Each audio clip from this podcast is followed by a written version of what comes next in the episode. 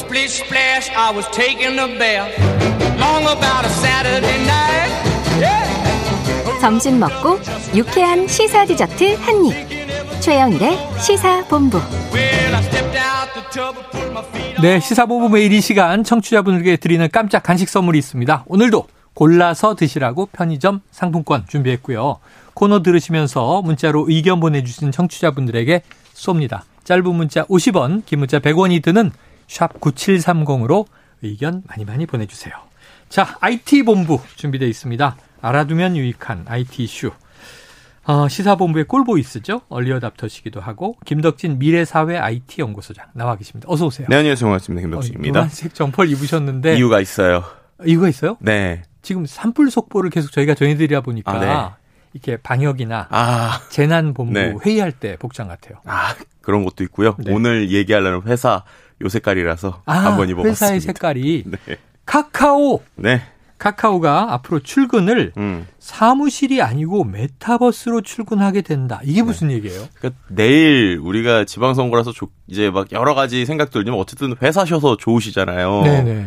근데 참 배 아픈 얘기인데 네. 일주일에 하루만 응. 어, 사무실 출근하고 4일은 메타버스에서 출근하게 하겠다. 가상 출근해야 한다? 네, 그러니까 우리가 보통 이제 재택근무 얘기를 많이 하잖아요. 네네네. 근데 오히려 이제 카카오 같은 경우는 지금 이제 재택근무를 하고 재택근무를 단순한 재택이 아니라 이제 메타버스 근무제로 바꾸겠다 이런 음. 얘기를 하고 있어요. 그래서 어 공동체 일하는 방식이다. 이래서 오는 7월부터 어, 카카오 전반적인 뭐 카카오 게임즈, 모빌리티, 뱅크, 뭐 벤처스 등 카카오가 정말 그 자회사들이 많잖아요. 네네. 그 모든 자회사들의 메타버스 근무제 도입하고 공동체별로 적용 시기나 방식은 각사의 상황에 따라 좀 다르지만 어. 어. 쨌든 7월부터는 그렇게 하겠다라고 얘기하고 있는 것이죠. 이야, 이거 대단한데요. 7월부터라고 해도 내일이면 6월 첫날이니까 그렇죠. 다음 달, 내일이 되면 다음 달이 되는 건데 준비 다 해놓고 음. 그럼 일주일에 하루는 기존처럼 오프라인 사무실을 가지만 네. 나머지 나흘은 음흠. 집에서 그냥 접속한다. 음. 메타버스에. 그렇죠.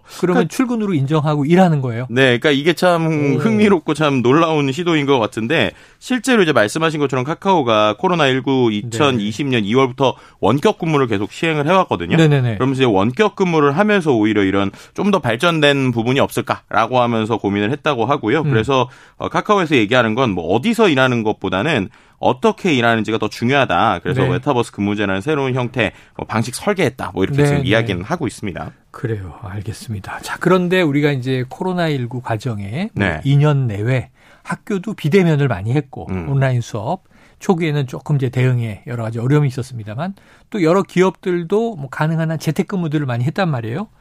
하지만 해보니까 네. 이게 편해요. 음흠. 일하는 사람 입장에서는 이 장점이 있어요. 네. 교통 시간도 안 들고 그렇죠. 몸도 좀 편안하고 그런데 커뮤니케이션이라든가 우리가 주로 기업에서 많이 하는 회의 음흠. 뭐 이런 것들에서 좀 문제가 생길 것 같은데 좀 극복 방법도 또 있어야 될 것 같지 않나요? 네, 그러니까 뭐 일단은 이제 이야기하는 거 이제 그럼 기존에 그 우리가 알고 있는 어떤 가 이제 원격 근무랑 음. 이 메타버스 근무가 도대체 뭐가 다르길래 왜 메타버스냐 이렇게 네네. 얘기할 수 있잖아요. 네. 일단 얘기하는 건 가상의 공간에서 동료랑 연결돼서 항상 온라인으로 일하게 하겠다는 거예요. 네. 그래서 뭐 텍스트, 음성, 영상 등 적절한 수단을 이용을 하는데 음.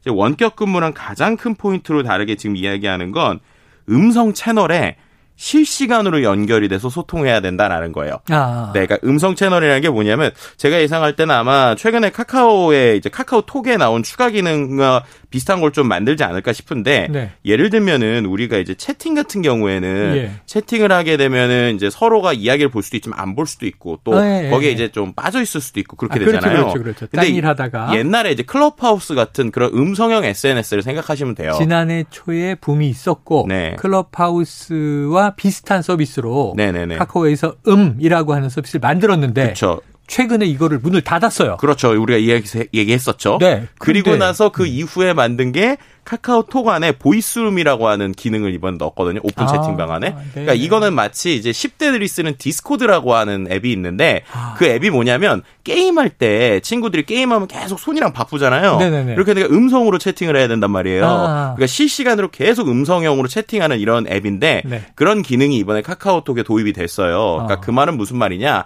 일을 어디서 하든 상관없는데 네. 예를 들면 부장님이 어이 김대리 하면 그거 항상 듣고 있을 수 네. 있는 상황이어야 된다는 거예요. 아, 그러니까 네. 목소리로라도 지금 네. 라이브 연결이 되어 있어야 한다. 그렇죠. 참여자들은 네네네. 부르면 응답하고 네네네. 물어보면 대답하고 네. 의견이 있으면 내고 그렇죠. 그것이 이제 텍스트로 손가락으로 찍는 음흠.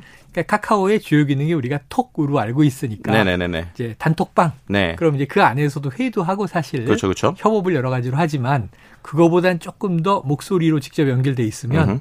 조금 날 것에 더 가깝기도 하고 네네. 그 다음에 좀 다른 이 다른 짓을 할 수 있는 여지는 없어진다. 네, 그래서 아마도 제가 볼 때는 이 카페에 네. 이제 어디서든 일할 수 있으니까 만약에 이런 게좀 정착되면 카페 이어폰 안 빼시고 계시는 분들이 좀 늘어나지 그 않을까. 카페는 좀 소음이 있지 않아요? 네, 근데 이제 요즘에 아시겠지만 이어폰들이 아. noise canceling이 다 잘 되잖아요. 무선 네네. 이어폰. 그런 거 끼고 계속 계시지 않을까 뭐 이런 생각 들기도 하고요. 네. 뭐 가상의 메타버스 공간도 같이 만들 것이라고 뭐 이렇게 예측해 볼 수도 있을 것 예, 같습니다. 그래요. 알겠습니다. 자, 청취자 1474님. 우와, 카카오 가 출근을 메타버스로 한다고요? 메타버스 그러면 또 안 된다 그러면 메타버스. 네, 어쨌든 탑승하는 예, 이게 메타버스. 자동차 버스 아니고 네네. 메타버스 네. 가상 공간이에요. 그렇죠. 자, 앞으로 모든 기업들이 이렇게 변화하는 걸까요? 음. 생산직이나 현장직들은 너무너무 부럽겠네요. 블루칼라 노동자들은 네. 이거 부- 부러울 수 있죠. 자, 여러 가지로 파격적인 느낌이 드는데 자, 이런 메타버스에서의 협업 음.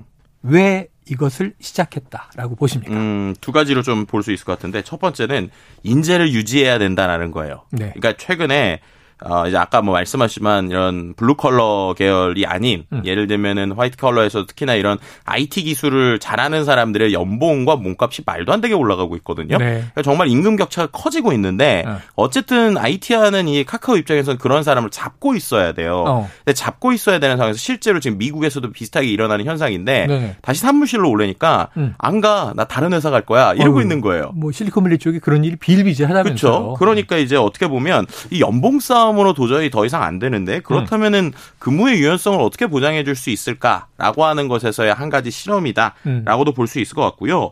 두 번째는 어, 차별성이란 포인트도 좀 이야기를 해야 될 것 같아요. 네네. 이게 무슨 말이냐? 우리가 카카오 하면 제일 먼저 떠오르는 네이버라는 회사 있잖아요. 그렇죠. 네이버는 지금 메타버스가 있죠. 실제로 그 음. 우리가 알고 있는 제페토라고 하는 네네네. 10대들이 많이 쓰는 뭐 전 세계에서 2억 명 이상 쓰는 메타버스가 있는데 어.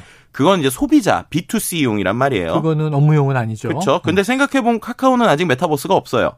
아. 그렇죠.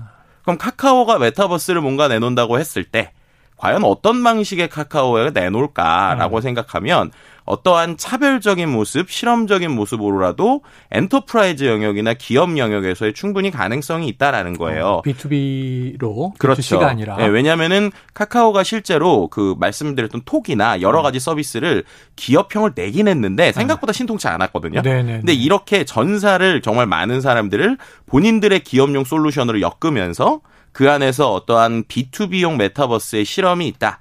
라고 한다면 음. 이게 좀 성공되면 나머지 기업들에서 어 우리도 뭔가 메타버스를 적용하려고 할때 네. 이럴 때 이제 아무래도 카카오에서 만든 B2B용 메타버스를 선호할 네. 확률이 높겠죠. 자, 메타버스라고 하니까 조금 이제 색다르게 느껴지긴 하지만 네. 사실은 지금 광고 보면요. 그렇죠. 기업 업무용 B2B 소프트웨어들은 많아서 네네네. ERP라고 음. 얘기되는 또 그룹웨어 이 기업들이 다 도입을 이미 하고 있습니다. 자, 그러면 메타버스 방식으로 이제 가상 출퇴근을 하게 되면 음. 여러 가지로 좀 노동이 유연해지고 네. 또 이제 좀 어쨌든 편의성이 높아지면서 복지만이 아니라 생산성도 높아질 수 있을 것 같고 그런데 어떻게 보세요? 예. 그러니까 이게 참 여러 가지 고민이 되는 것 같아요. 왜냐하면은 아이러니하게 해외 빅테크 기업들은 음. 최근에 사무실에 투자를 많이 하고 아, 있어요. 오히려 네, 특히나 오프라인 구- 사무실에 구글이 특히 최근에 오프라인 사무실 엄청 투자하거든요. 네, 건물 인테리어 네, 그만큼 이제 소통이라고 하는 우리가 대화라고 하는 것들이 어려움이 있기 때문에 네. 결국 아이러니하지만 다시 부르고 있는 건데 음. 카카오가 이런 실험을 하는 것들이 과연 정말 어, 잘 적용될까? 결국엔 그 내부적으로 얼마큼 준비되어 네. 있는가에 대해서 우리가 볼 수 있을 것 같고요. 확실한 건 그렇게 되면 성과 관리는 아마 더 타이트해질 거예요. 아, 그럴 것 같습니다. 네. 알겠습니다. 자, 기업의 이제 어떤 출근 퇴근 개념이 느슨해지는 대신에 네. 성과 관리는 더 타이트해질 것이다.